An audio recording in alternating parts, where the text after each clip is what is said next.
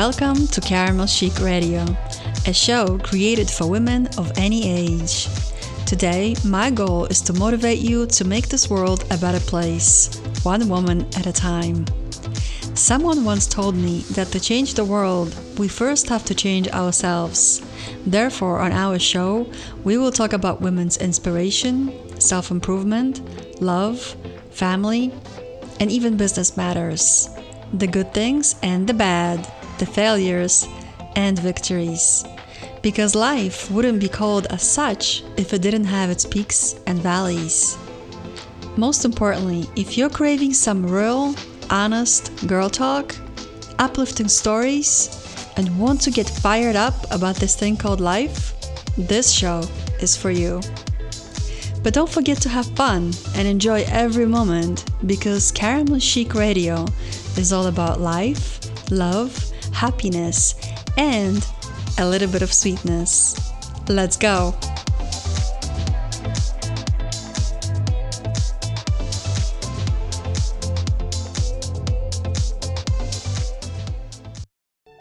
Join me today for a candid conversation with a girl who's not afraid to speak her mind while building a great organization and still passionately talking about her faith. All this not without obstacles, rejections, but also triumphs. And though we planned on speaking for only about 20 minutes, this captivating interview about the important things we must talk about turned into a much longer chat. I truly enjoyed our meeting and found myself fascinated by listening to the stories this bright young woman shared with me, so much that I almost forgot about the time. I'm so eager to share this episode with you, so please tune in.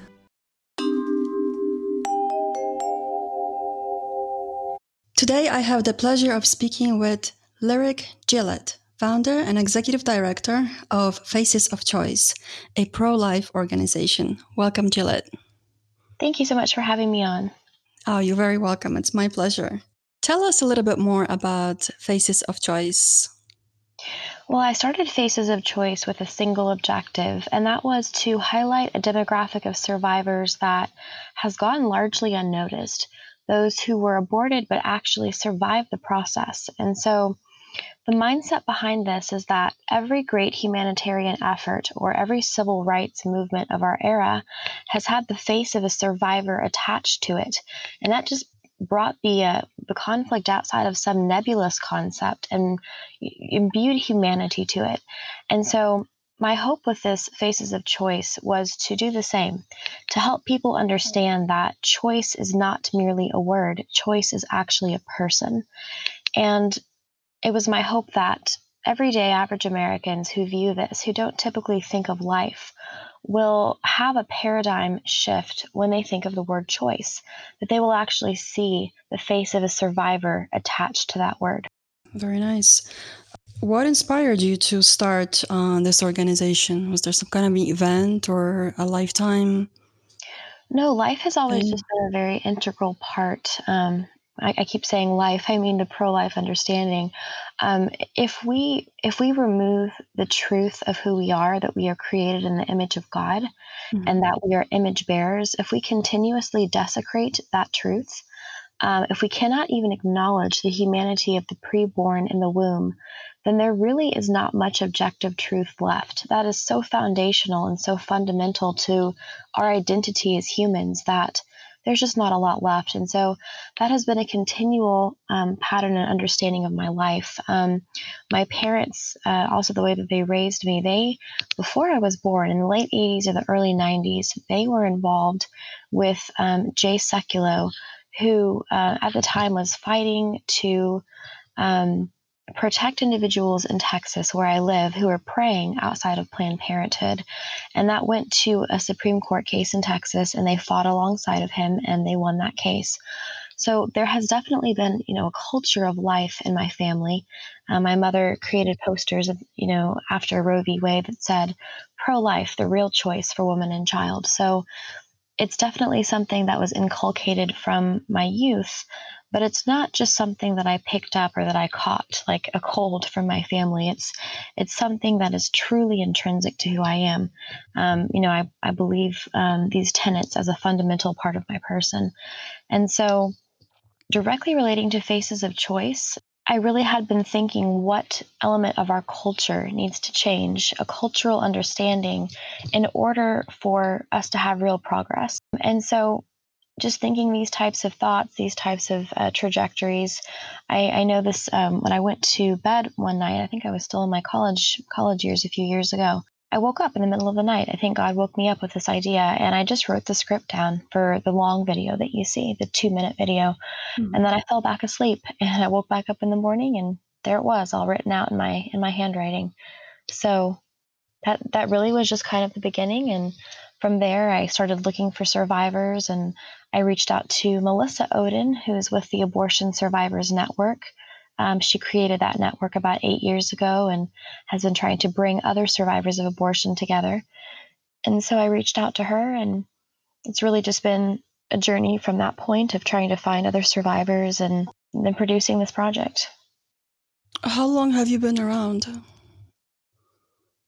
What do you mean? Like, when did you start the organization? Oh, oh.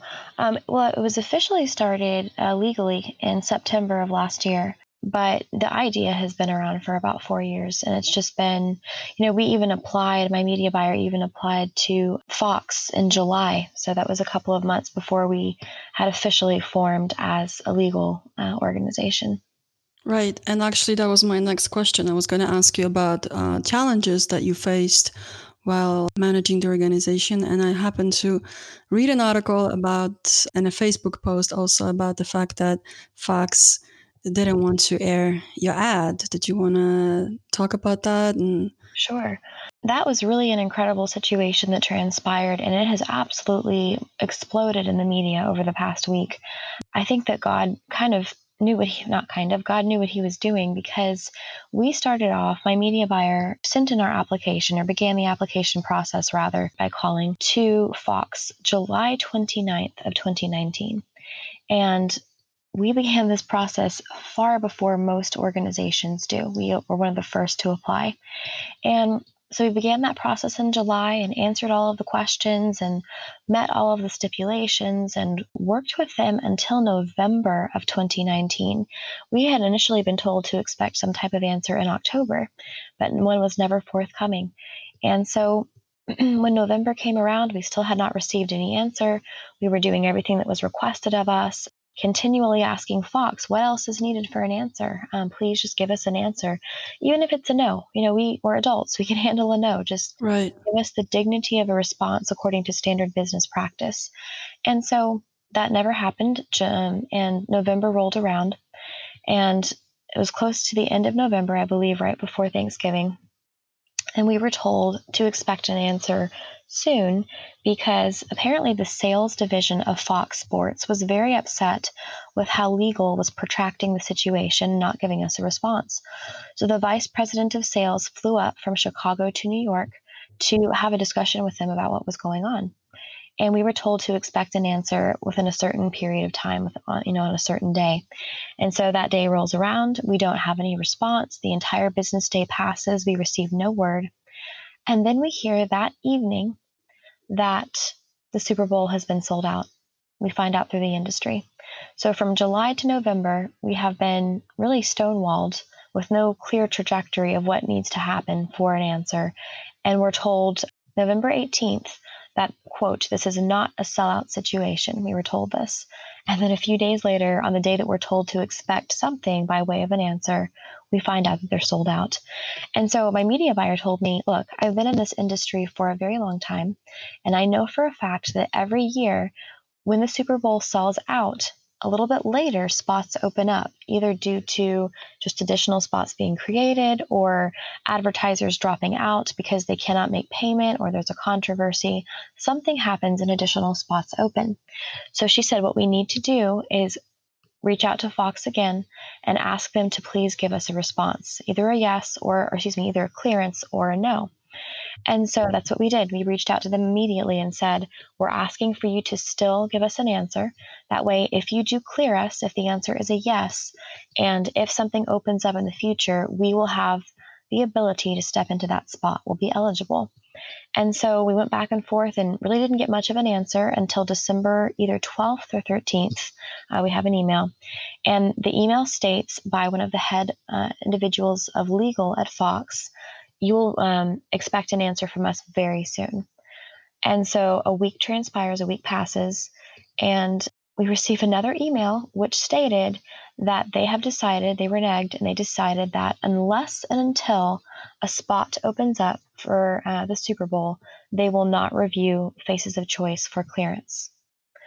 So let's think about that. From July to November, they could not provide us an answer, and yet we are somehow expected to believe that should a spot open, they will review our application and make a decision within that day, giving us the actual chance to be eligible for the open spot. That's mm-hmm. ridiculous. And so we realized that that was their way of saying no without saying no just not being willing to give us an answer. But in January, we learned that five spots opened up, and my media buyer immediately reached out to Fox. We received no answer, and that is when Jason Yates with my uh, My Faith Votes. Uh, we made contact. I made contact with him, and he offered incredibly to put together a petition drive and an email drive on our behalf to reach out to Fox. And so, within a matter of just a few days, we received, um, or not we received, we sent over 156,000 emails to Fox asking them to give us an answer. And so, they never did. They never did answer us. They never did provide an answer an interview with the Washington Examiner and another with the Washington Times, both of those journalists reach out to Fox, and of course many other you know networks and and just uh, entities for interviewing also reached out to Fox. None of them ever received an answer. Um, from the Blaze to to the Daily Caller, the Daily Signal, the FRC, mm-hmm. nobody received an answer. But the Washington Times and the Washington Examiner did. And the answer that they received was so asinine that I thought, you know, an, an intern must have must have made it because what was said was that, and I'm quoting, we regret to inform that Super Bowl 54 sold out at a record pace this year, and we were therefore unable to accommodate faces of choice. So they're considering it a record pace in selling between July and November. Mm-hmm. They couldn't give us an answer in that period of time. So it just seems to me that it's very clear that they did not operate according to standard business practice, and that further exemplified by the fact that during that November to December period, they still would not give us an answer. It just seems very clear that this had nothing to do with a standard operation. It was it was intentional to refuse to give us a response. What do you think that they were afraid of? I mean, I like when people tell me you know, straight answer, yes or no. And seems like they were just playing with you and not being straightforward and honest. Why, why do you think they were so well, afraid? I think they didn't want a rejection to give me a rejection because they were afraid that that could be used in the media. Um. I talked to my media buyer about this because I had the same question. Why can't they just give us? Because we had also reached out to ABC um, for the Olympic, or excuse me, for the Olympics, for the Oscars. Mm-hmm. We're also considering the Olympics. And they told us no within a 24 hour period of time and they, they gave us a reason. It was in accordance with their standard practice. They don't have commercials that are for causes or for awareness. That's what they stated. And so that's fine. We said, okay, thank you. Thank you for your answer. You answered within a 24 hour period. You showed us your your standard practice and the reason why, and you gave us an answer. No hurt feelings. That's great. Right. So, you know, I asked the same thing of my media buyer, and she said it's probably because they're afraid of a rejection campaign. And it's ironic that, you know, God kind of worked this out with this petition that there still was a lot of media. Is that petition still active on your website? It is. It is. Okay. Um, so our listeners can go to facesofchoice.org and sign the petition if they want to, right? They can. Um, they might okay. want to change. So the email itself uh, was asking Fox to clear the spot. But if your listeners still want to make their voices heard, they can make their displeasure known to Fox that they did mm-hmm. this. Yeah. Um, so they'd have to change the text of the pre written email a little bit. But yes, that's still available. And, you know, the main objective is, like I said, ideas have consequences and words have consequences. And an old professor of mine stated that when words lose meaning, people lose their lives. And it's so true. And so that's why the objective of this campaign was to change the misnomer of choice, like I said earlier, to as humans, we tend to separate the humanity from things that make us uncomfortable. You can see that that is even what Nazi Germany did with the Jews. They rendered them inhuman. And, you know, we've done that in many different elements throughout our culture. And so that is why we're trying to imbue humanity back into the situation of life because you can even look at, at um, for instance, the civil rights movement. Rosa Parks and Martin Luther King Jr. gave face to what was transpiring. Um, Elie Wiesel from Auschwitz gave face to the inhumanity of what was transpiring there. Right. So that's really what I'm trying to accomplish here is that when people say pro choice, that they are supporting the choice of abortion, I want them to understand that when you say that and you look at the survivor of abortion, logically what you are saying is that you are against their survivor excuse me against their survival because you mm-hmm. are for the choice of their abortion. And so i want i want the humanity of this issue. It's not a political issue or at least it shouldn't be. It's a human issue.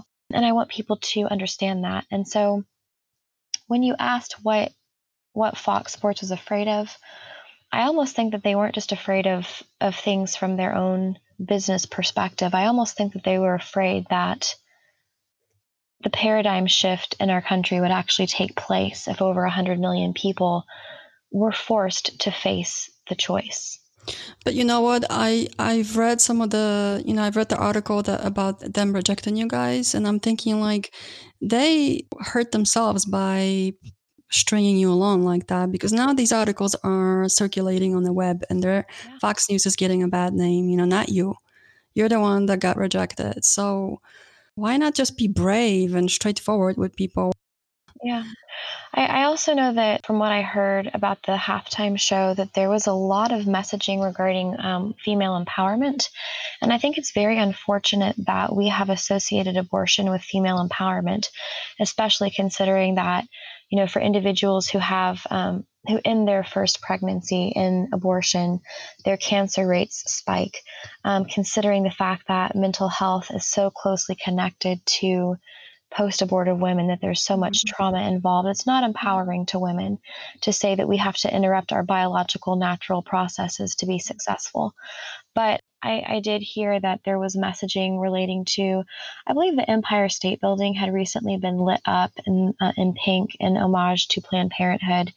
And apparently, some of the way that uh, Jennifer Lopez was posturing, she was, I believe, holding a pole and she was like dressed in some kind of pink attire. And there was the female empowerment or the female symbol, rather, um, and some other things going on. So I, I wonder if there was some messaging that was paying homage or, or obeisance to Planned Parenthood in that entire process. And if that was the case, if that is actually accurate that that was going on, then it makes more sense to me why they outright refused to play this commercial. Right, right.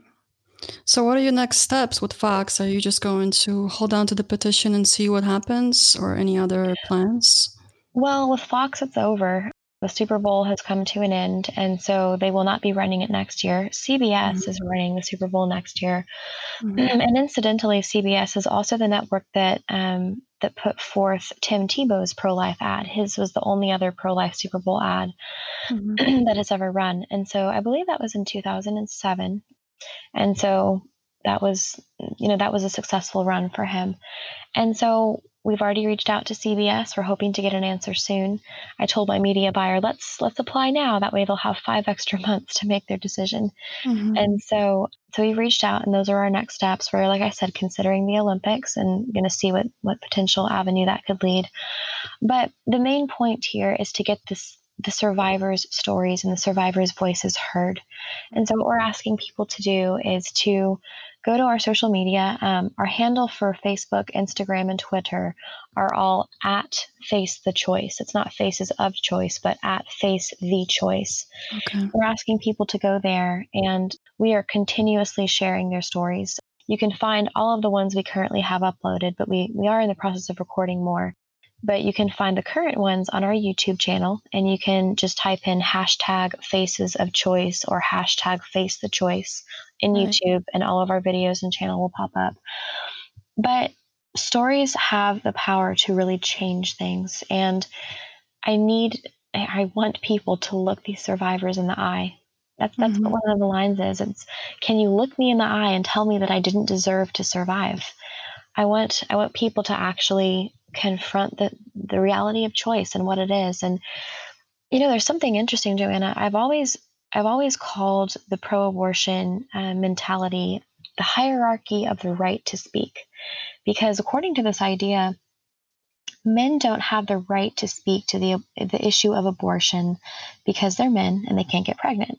And the the next degree of this hierarchy is that women are women are slightly above men, just just women in general, because women in general can get pregnant. But the individual that has the most right to speak according to this hierarchy is not just a woman in general, not just a woman who's been pregnant, but a woman who has actually had an abortion. That's their logic. And while I don't agree with this, while I don't agree that the morality of an issue is at all contingent on your experiential relationship to it, you know, because morality is objective, if you're going up this hierarchy, I would contest that the person at the top of this hierarchy is not the woman who has had an abortion. Rather, the person who should have the final word on this discussion is the individual who has aborted but survived. And so I believe that abortion survivors completely change this dynamic. Um, they change the discussion from every possible vantage. And so I would just ask moving ahead as we as we walk towards CBS, as we walk towards other media outlets to get this message out there, that your listeners would take part and go to our YouTube channel and share their stories, learn the stories of these survivors, but then share them with everyone you know, especially people who are not already pro life. Right it's so important to talk about it you know i've noticed also like abortion is is either talked about kind of like that it's okay you know that it's your your your body your choice as a woman but then mm-hmm. i noticed that you know when we talk about the pro-life movement it's like it's, it's, becoming like um uncomfortable topic mm-hmm. you know and also I, miscarriage too nobody talks about that you know these these these topics that are so uncomfortable for our society yeah and they're so, important. It's kind of right. it, it's very odd that religion and politics are the two topics that are supposedly taboo, and yet those two topics have the most impact on our culture as a whole. Right. Yeah, they do. I was going to ask you about your accomplishments, but you talked about making the videos with the survivors. So I would think that mm-hmm. this is a major accomplishment for you, getting these people to talk. Would you want to add any any accomplishments to this as an organization?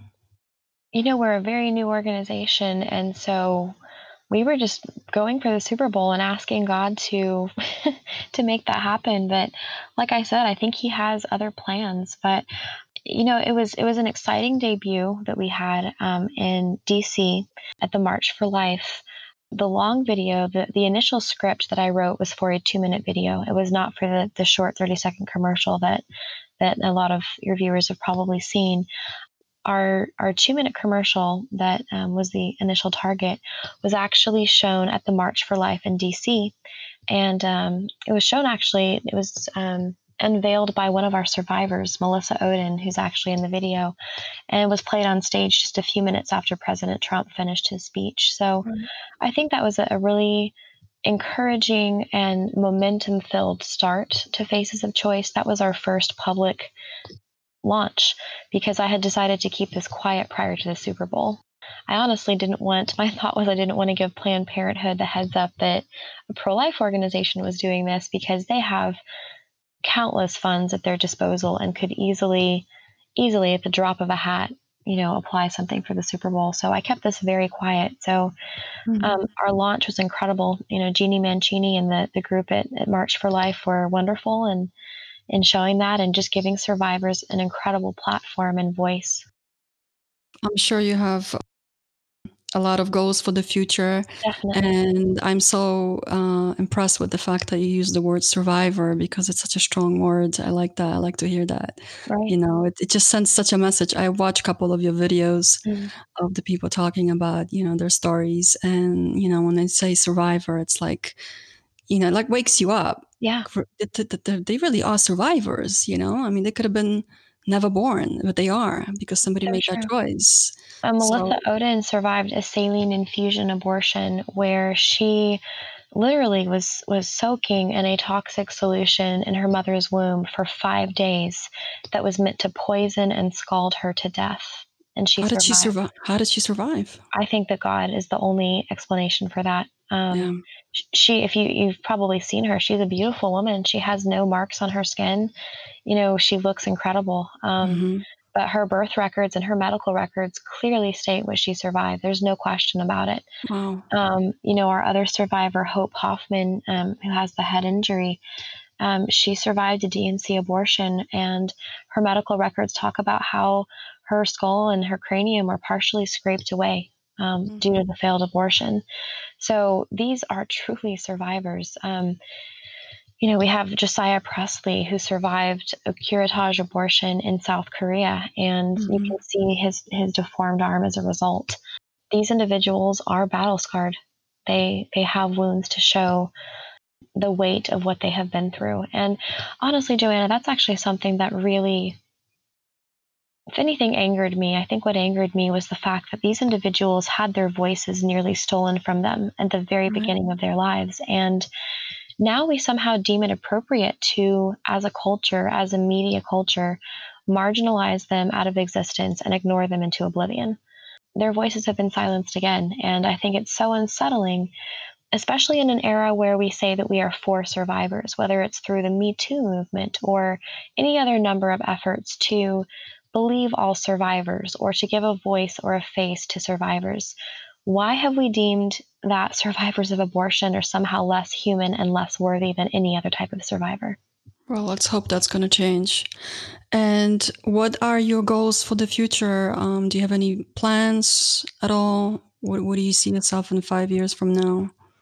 I would hope, well, in five years, I would hope that our culture's perspective on abortion has completely changed. Mm-hmm. that may be a bit um, a bit of naivete on my part, but it's really more of a hopeful prayer that when mm-hmm. confronted with the face of choice, our culture will change. And so the goals are to make this the media wing of the survivors. Melissa Ohden's Abortion Survivors Network is doing incredible work and trying to bring survivors together, testify before Congress, and really provide a face to choice. And so, what I would like to do is help her from a media angle through projects like this, through the Super Bowl, possibly through the Olympics, um, potentially through billboards. Just, you know, my mother had brought up that potential just to have their faces everywhere in culture. There are so many ways that media can actually get through to Americans who simply don't typically think about this topic. And it's not just Americans either. I have had an incredible response from people all over the world asking to translate um, these videos into German, French, Italian uh, Greek, uh, Spanish, uh, Polish, Hungarian. Those are just mm. ones I've received to date. I'm sure I've even forgotten a couple of the ones that I've received. Right. Um, so this really does have the potential to change things. Looking a survivor in the eye and being confronted with a question of, Are you telling me that I should be dead? That can change things. And so the goal is really to keep this as high profile in the media as possible from every possible vantage point.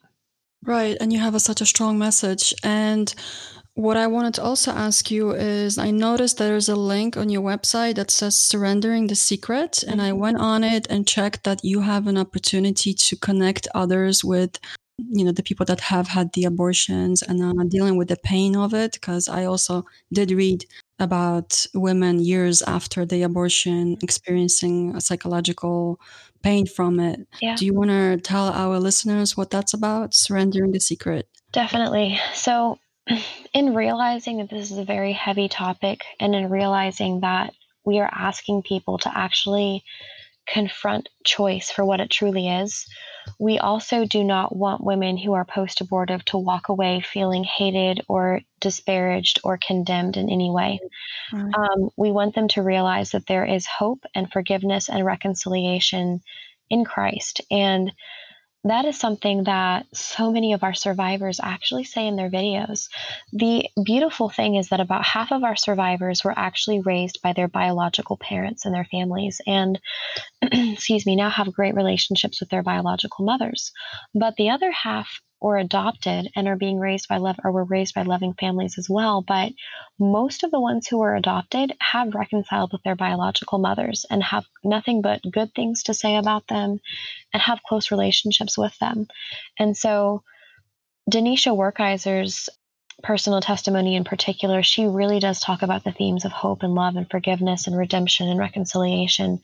Uh, hope Hoffman does as well, the lady with the, the head injury she is a beautiful girl and loves her mother so much and they have a, a, beautiful relationship. And we just want women to realize that if you if you look at the christian faith joanna paul mm-hmm. is revered among or maybe even above many others in our in our faith. He wrote two-thirds of the new testament. No one thinks anything negative of paul when you think of paul. You think of wow this guy really knew what he was talking about and was inspired by the Holy Spirit and, and wrote a huge portion of the scripture. The thing is, though, is that Paul, before he was Paul, was named Saul, and he spent a huge portion of his life killing Christians. Right. And his testimony, his person, his ability to be receptive to the Holy Spirit and to write what he did, I don't know that he would have had that ability. I don't know that he would have been that person had he not first been Saul.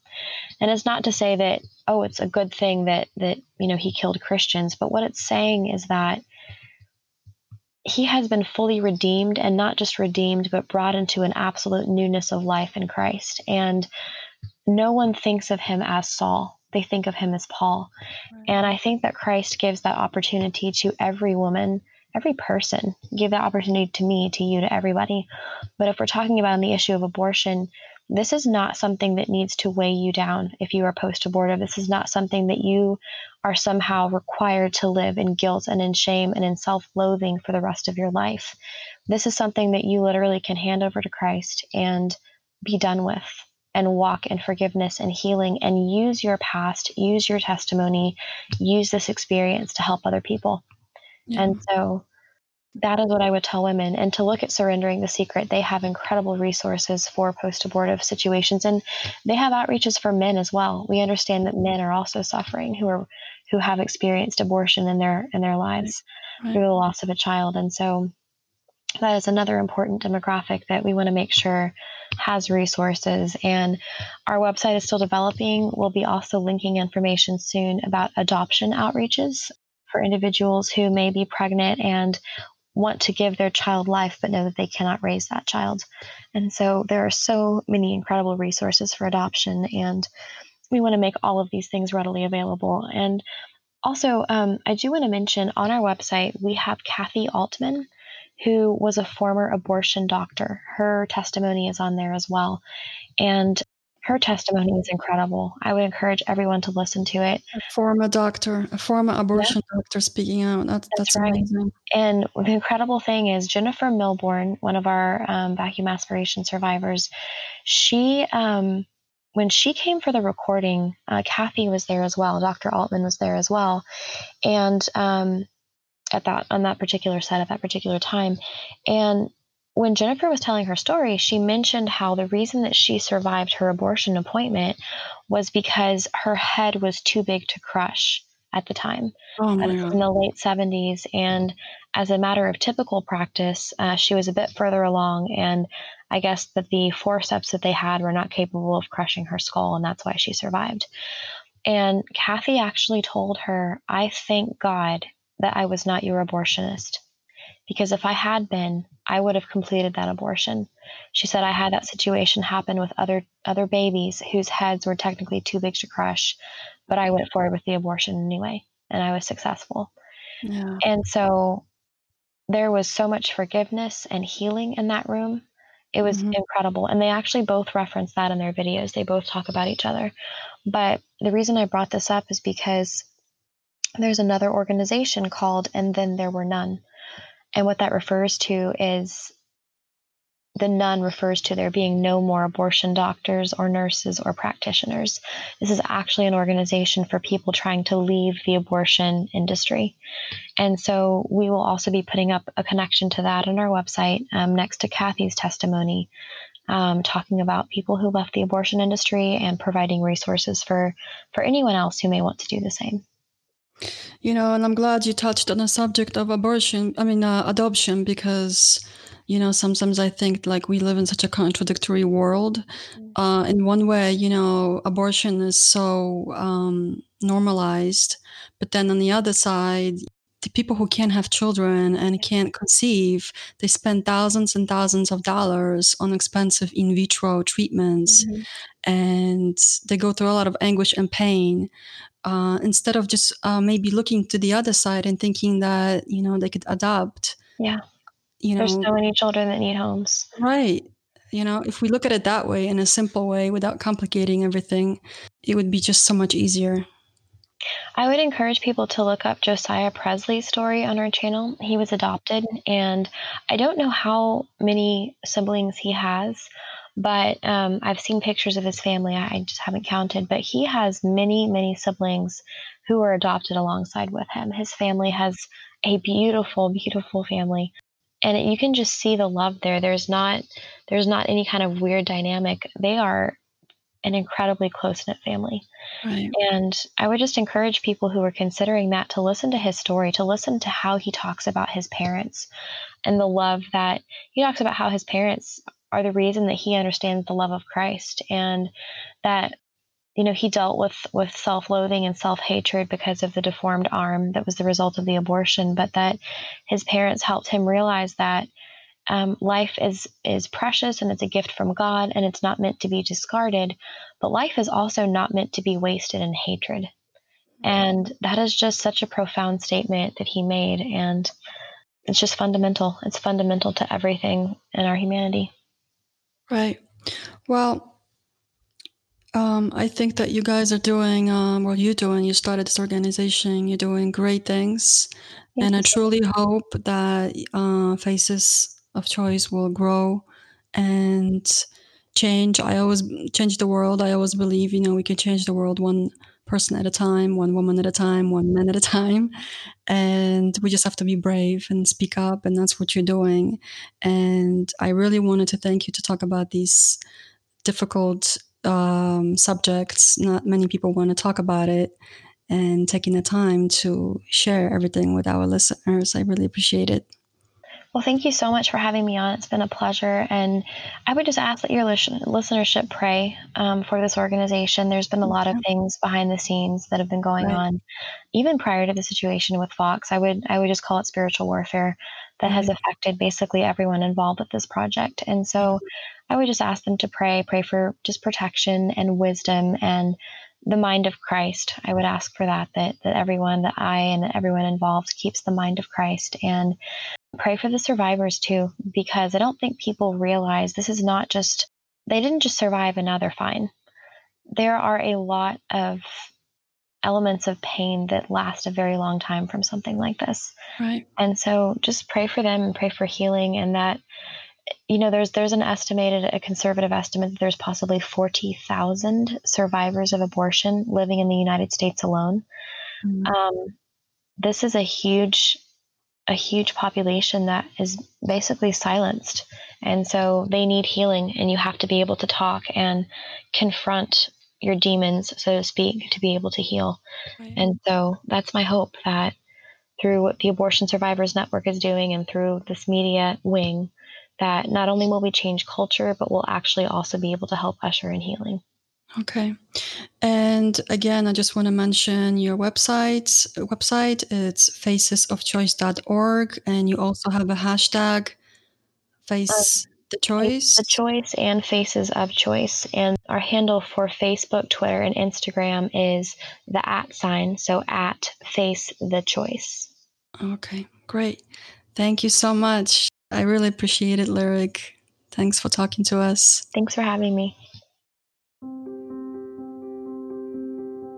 Did you enjoy this interview? then why not hop on over to anchor.fm forward slash caramel chic to leave us a voice message. We will publish your comments on our next episode. And don't forget to subscribe on your favorite podcast platform. For more exciting content, visit our website at caramelchic.com. Thank you for listening.